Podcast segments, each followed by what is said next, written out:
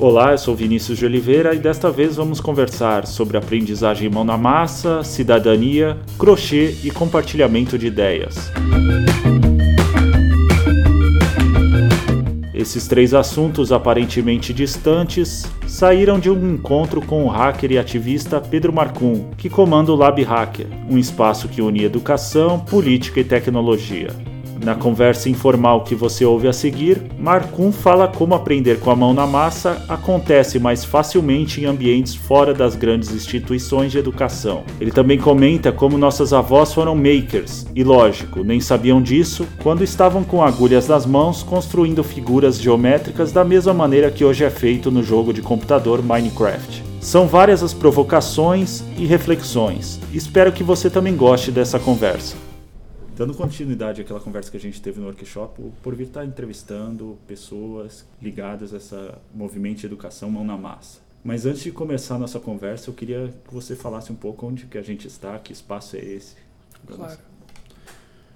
Bom, esse aqui é o Lab Hacker, né? É, que é um laboratório que trabalha na intersecção entre a política e a tecnologia. Então, todos os nossos projetos são projetos é, de educação, são projetos de formação que visam dar mais autonomia para as pessoas dentro dessas duas áreas. Então, dentro da tecnologia, dentro da política e principalmente tentando pensar projetos que cruzem esses dois universos. Né? E como é que a gente utiliza as novas tecnologias, uh, programação, eletrônica, Arduino, robótica, uh, para potencializar projetos e processos que trabalhem em transformação social, aumento da cidadania né, e participação política. E já entrando um pouco mais no assunto, o que para você é uma educação mão na massa? Eu acredito que uma educação mão na massa uh, é uma educação experimental, ela é uma educação uh, que coloca o sujeito, né, o indivíduo que está aprendendo, uh, como protagonista, produtor de algo, né? É, materializando, e essa materialização pode ter diversos aspectos, né? não precisa ser necessariamente um objeto físico, a gente pode trabalhar materializando objetos digitais tranquilamente, uh, mas existe uma materialização desse aprender. E qual que é a man melhor maneira de praticá-la? Você vê a necessidade de essa educação está dentro de uma instituição ou ela pode acontecer em qualquer lugar? Não, de maneira nenhuma. Acho que uh, o aprendizado mão na massa talvez aconteça melhor e mais naturalmente, inclusive fora das instituições. Né? Porque, ele, porque ele é o aprendizado da vida. Né? Ele é o aprendizado uh, de experimentar, da tentativa e do erro. Né? E, e isso tende a funcionar melhor uh, em ambientes menos institucionalizados, onde o erro muitas vezes não é permitido. Agora, acho que a potência está em a gente entender como todos os ambientes institucionais de educação que a gente tem podem se adaptar e se transformar e se abrir para permitir esse tipo de educação e esse tipo de experimentação. Você vê especificamente uma escola, uma empresa, uma universidade fazendo isso atualmente? Dentro deste processo de abertura? Eu, eu vejo alguns exemplos né, é, concretos e muitos exemplos potenciais disso acontecendo em, em instituições como é, escolas, empresas ou universidades, mas quase todos esses exemplos trabalham com essa perspectiva de educação uh, quase como uma cereja do bolo e não como massa, sabe? Não é parte estruturante da forma como eles pensam o ensinar. É, é você tem ali 80% que é o ensino tradição, né? E aí você tem os 20% que normalmente é no contraturno, ou uma turma experimental, ou uma optativa, que aí vai trabalhar uh, com uma perspectiva mais mão na massa. Acho que empreendimentos, instituições que surgem com isso no DNA, de maneira indissociável, uh, eu acho que a gente ainda tem poucos experimentos. Eu, eu mesmo não sei se eu conseguiria citar nenhum de cabeça. e você estava tocando num ponto de tecnologias e produtos digitais. Para que a educação mão na massa aconteça, é necessário a existência ou a presença de tecnologia? A gente está aqui no, no, espaço, sei lá, cheio de ferramentas das mais rudimentares até, enfim, computadores e, e robótica, mas você vê uma ligação é, importante entre uma coisa e outra? Eu, não? eu não diria que é necessário a presença de tecnologia, e quando a gente usa a palavra tecnologia nesse contexto. É, Estou remetendo sim a computador, robôs, né? Porque tudo é tecnologia. Uhum. É, eu não sei se é necessário. Eu acho que tem duas coisas. Primeiro, extremamente potente, né? É, e para a construção do indivíduo do século XXI, talvez seja imprescindível. Então, é, é, deixar de lado né, potência dessas novas tecnologias me parece equivocado.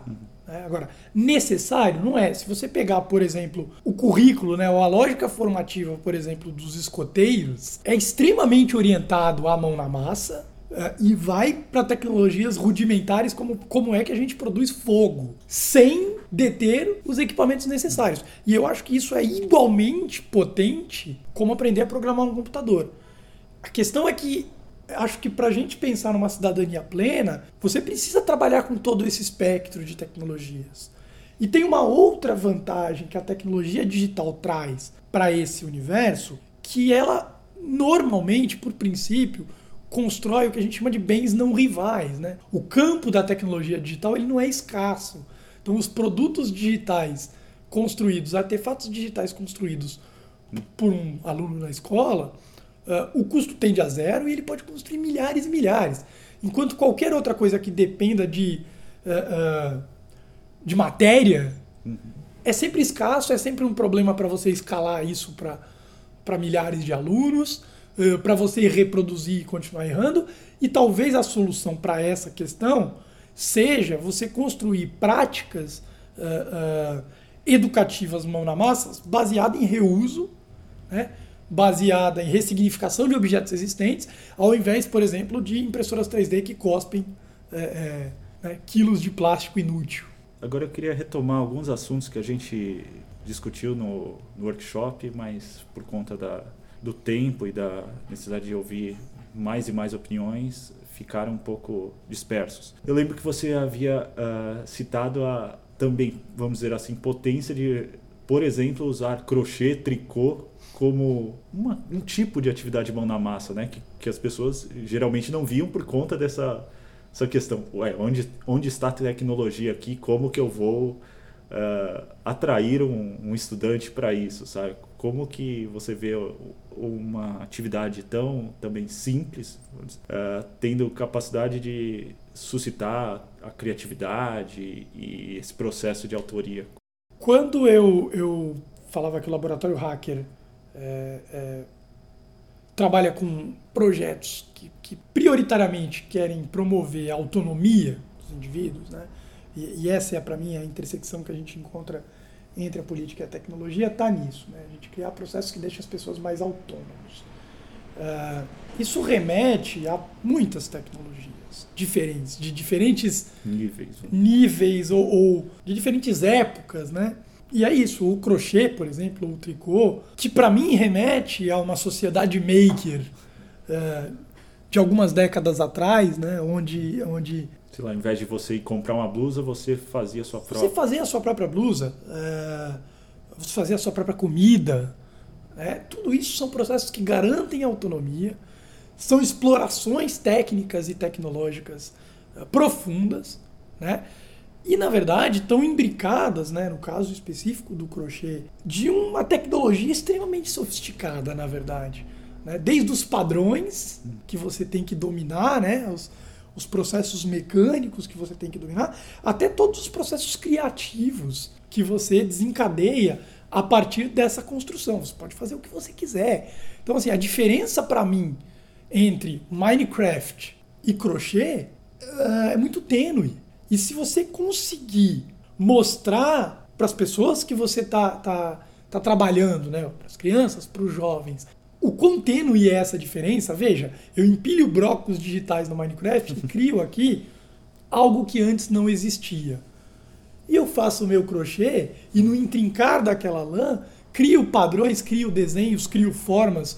Né? E, e o crochê tem uma coisa divertida porque você tem centenas de milhares de exemplos de como você faz formas tridimensionais. Então, os, os amigurumis, por exemplo, que são bonequinhos de crochê, ele tem uma potência implícita aí muito legal. Você pode discutir matemática, uh, você pode discutir história, você pode discutir, enfim, o assunto que você quiser a partir dessa tecnologia uh, extremamente antiga, que inclusive pode servir como um ponto de reconexão entre os jovens e os mais velhos, né? Então você pode fazer um processo profundo de putz, vai buscar na sua avó, na sua bisavó, na sua tia, uh, na sua empregada doméstica, porque talvez dependendo de qual seja o estado social é lá que você vai encontrar pessoas que dominam essa tecnologia, que tem uma potência adicional que é a gente reconhecer isso como tecnologia, né? E reconhecer os diferentes tipos de saberes, né? que é uma coisa extremamente paulo freireana, mas é isso, né? Não é só uh, o computador digital feito com tecnologia escrava na Malásia, que é bonitinho. Retomar essas potências é algo que eu acho extremamente significativo e que a gente tem que investir.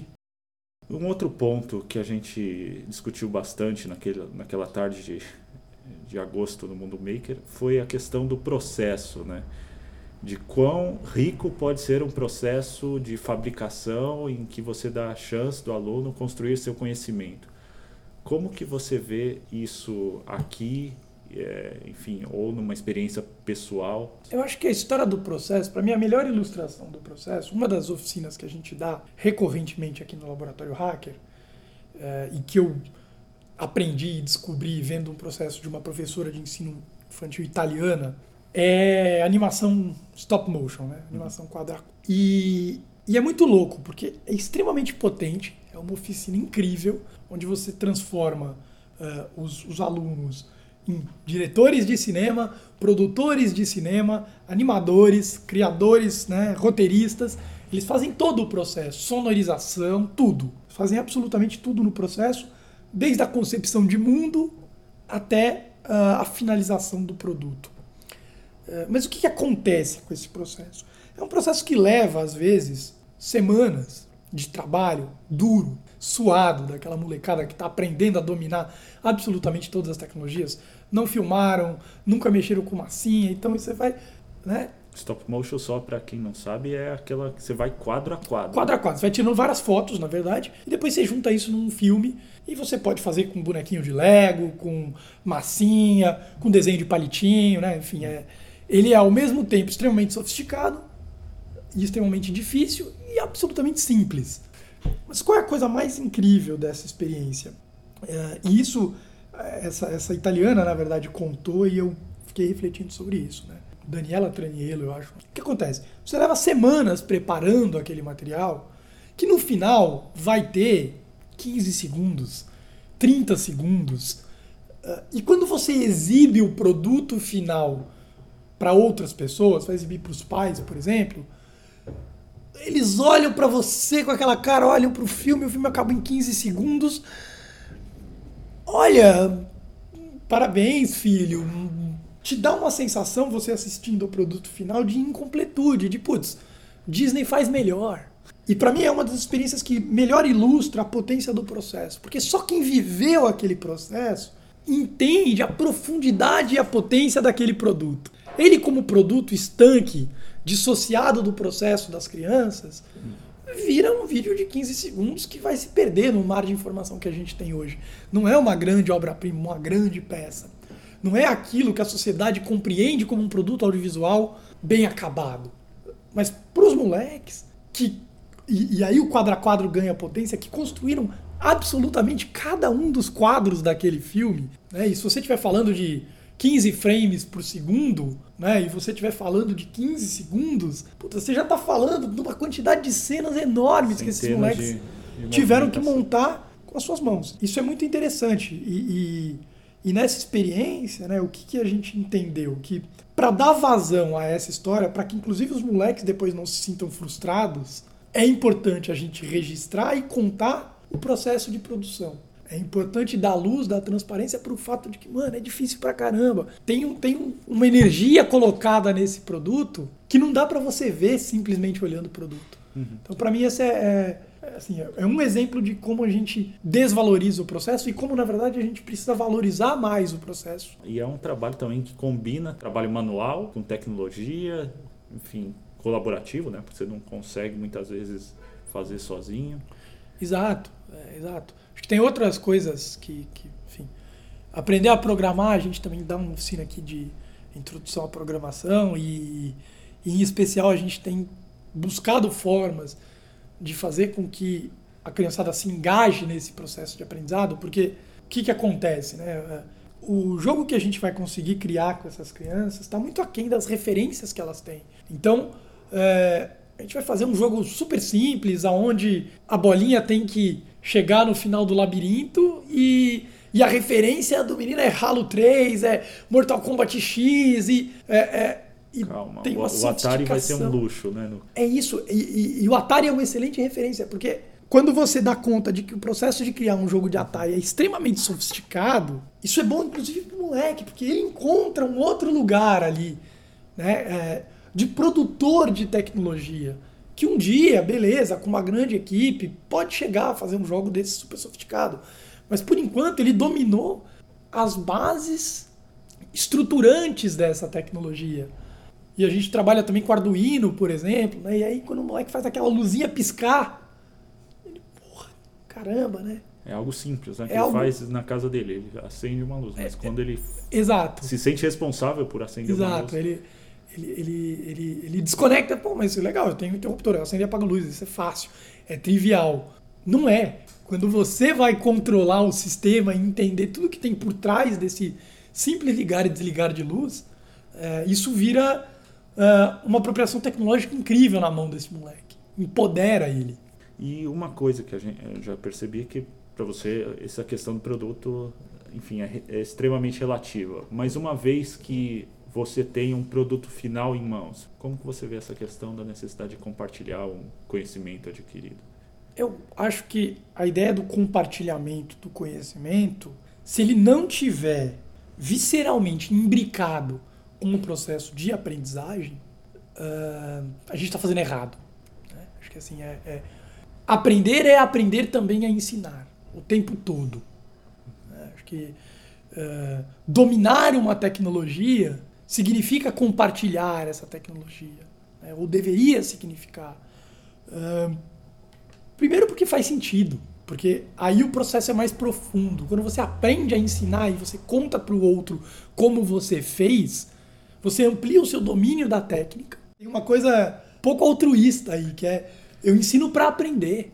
E, e, o processo do laboratório tem muito disso. Né? Quando eu dou oficina para essas crianças, eu aprendo. Eu aprendo com elas, eu aprendo com as perguntas delas, mas eu aprendo também com o processo de ensinar, que é o processo de você sistematizar aquele conhecimento que de repente em você entrou de maneira empírica, de maneira eh, lógica, ordenada, para que eu possa passar para frente. Então, estimular e criar processos de aprendizagem que simultaneamente deem conta de jogar para fora, né, de externalizar o processo de aprendizagem, e eu volto no, no exemplo que eu dava do, da animação quadro a quadro, né, quando você constrói um processo que cria um produto audiovisual, mas também dá conta de explicitar qual foi o processo de produção, é muito mais rico e poderoso e você fixa muito mais o conhecimento uh, naqueles atores. Mesmo que seja um, digamos, um produto pela metade, mesmo que você só dê pistas do que pode vir a. Ó, só conseguir ir até esse ponto. Eu diria que ainda mais se o produto tiver pela metade. Porque se o produto está finalizado, ainda existe um, um talvez um, um, rabicho de vontade de que, bom, mas isso aqui a gente já encerrou esse processo. Que eu acho uma bobagem. Né? Acho que o processo não precisa se encerrar nunca. Mas quando ele está pela metade, aí mesmo é que você tem que abrir, porque você permite que outras pessoas construam a partir daquilo que você já construiu. Mas, enfim, se a gente pensar tudo como uma obra aberta, ele se encerra, tudo bem, você cria, você comemora né? Você vai e, e celebra e faz uma exibição pública daquele vídeo, ou mostra o seu robozinho funcionando, ou o seu desenho, ou o seu quadro, mas nada impede que a partir daquilo sejam construídas novas coisas. Já quase chegando ao final da nossa conversa, que benefícios você vê para quem decide adotar uma metodologia mão na massa na sua escola, ou para a sua vida, digamos assim, ou para o seu filho? Eu acho que o principal benefício direto é que você vai se divertir mais. Acho que é... tem, um, tem um retorno. É, é retorno emocional, não sei, um retorno uh, de endorfina mesmo, sabe? De você produzir e se tornar criador, que é o primeiro benefício direto. Você vai se divertir. E se divertir é crucial para o processo de aprendizagem. Tem um monte de estudo de gente importante dizendo que quando você está feliz e contente, você aprende melhor. Né? Uh, então, esse é um benefício direto. Mas eu acho que o benefício mais uh, potente é que quando você se descobre criador e não criatura, né, quando você descobre que você é capaz de produzir o que quer que seja, você se desloca é, no campo como cidadão, como ser humano, como indivíduo. Né? A gente vive numa sociedade que é uma sociedade é, muito centrada no consumo, né? é, muito centrada na passividade. A gente simplesmente está aí à mercê, né?